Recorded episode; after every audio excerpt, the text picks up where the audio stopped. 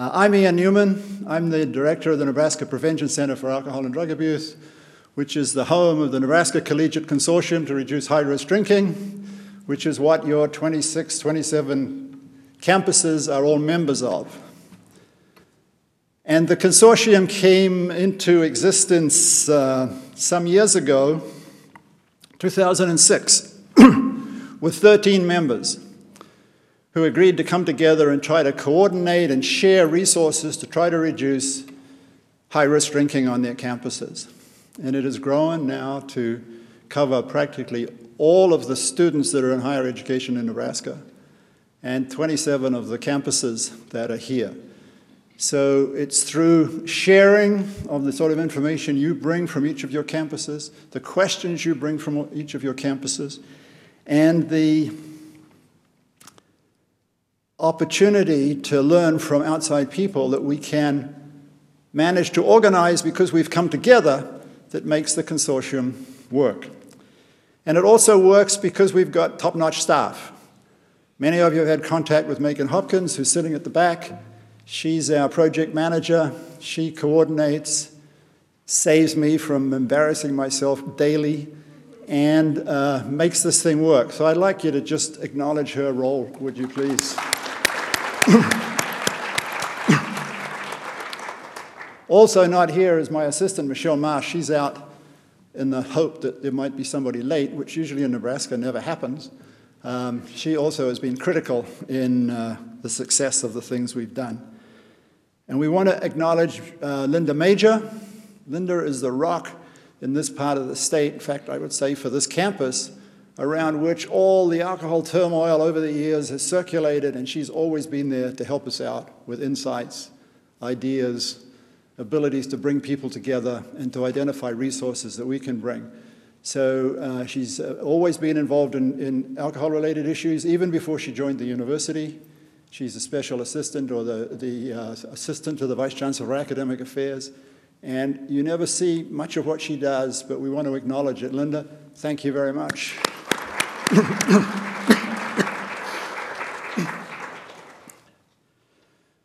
the consortium uh, exists because it has a steady funding stream.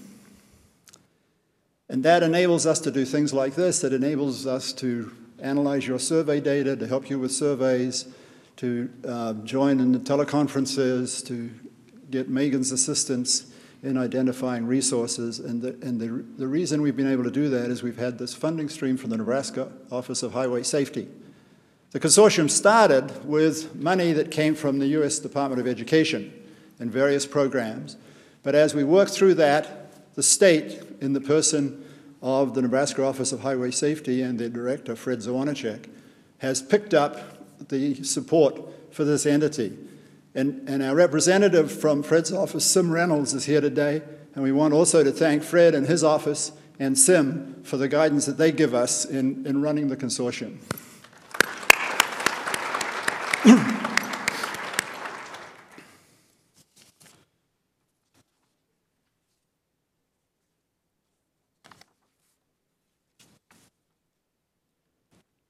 The consortium, as you know, has some fairly straightforward objectives. We want to assist member colleges in cooperation with their local community coalitions to develop and implement comprehensive environmental strategies and plans to reduce high risk drinking. And we have some community people here today from some of the communities in which the colleges are located. And that's hopefully an opportunity for you to get together and talk about in your local community how you can work together. We're also interested in coordinating skill building opportunities for higher education officials and community coalition members, which is what we're all about today. This is a unique opportunity to learn about um, a college alcohol intervention in a, a matrix. And we want to facilitate dialogue among the campuses because we've learned that there's a great deal of expertise on each campus, and unless we can find a way to share it with each other, it's somewhat lost to the rest of us. So hopefully, when we break, when we have lunch, you'll get a chance to meet with other people and uh, share ideas, ask questions, learn what you can from them. And we want to serve as a, a vehicle linking what's going on in Nebraska with what's going on nationally.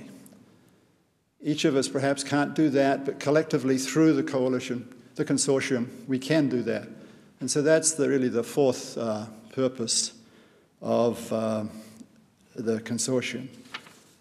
So if you didn't uh, pick up one of the brochures, either on the Prevention Center or on the uh, Collegiate Consortium, when you came in, please uh, do so when you take a break, just to be reminded of the commonality of what we're trying to do. It's fairly simple, it's fairly straightforward, but in implementation it is difficult.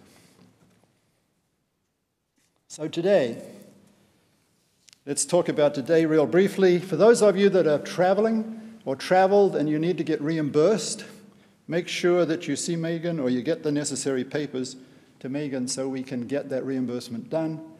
The other thing uh, I would remind you that there's an evaluation form that we would like to have uh, filled out uh, when you leave. So those two things are important.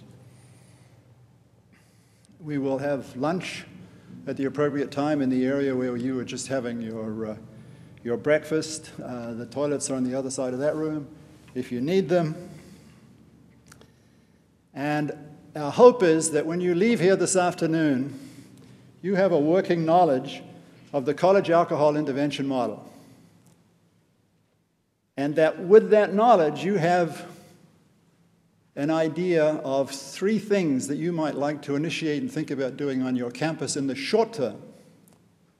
And that when you leave here with that added knowledge and understanding of the potentials here, that you have four ideas of longer term things you might like to work on in terms of reducing underage drinking, or as we would call it, high risk drinking on college campuses. So keep that in mind. so, the matrix that you're going to learn about today have a chance to talk with others about it, have a chance to talk with people who were involved in developing the maintenance matrix. Uh, was developed for higher education officials, particularly alcohol and other drug, drug program and student life staff who seek to address the harmful underage, the harms of underage drinking among students. And I would add to that high risk drinking among students. The college alcohol intervention model is intended to inform and guide officials as they choose interventions in their college communities. It represents the best thinking there is today in terms of what will work. And therefore, it has great value. And we're really lucky because two of the people that were involved in two of the, the key teams developing this matrix are here. Um, there were two strategic teams that developed the matrix. One dealt with environmental issues, which you've heard us talk about a lot, and the other with individual issues, which most of you have to deal with on a, on a daily basis. And uh, Toben Nelson, was involved in the environmental group. And Toben is an associate professor in the Division of Epidemiology and Community Health at the University of Minnesota School of Public Health. He has a doctorate in public health from, from Harvard, and he's interested in the public policy dimensions of substance abuse, physical activity, obesity, highway safety, and the impact of and participation in organized sports. So there's a variety of dimensions that he's looking at young people through, including drug education. Uh, and Toben is going to talk this morning about um, the matrix model from his perspective. I want to introduce him now, and I'm going to introduce the other speaker now, and then we can get to the program and we don't have to stop for interventions again. Toben, would you stand and be welcome to Nebraska?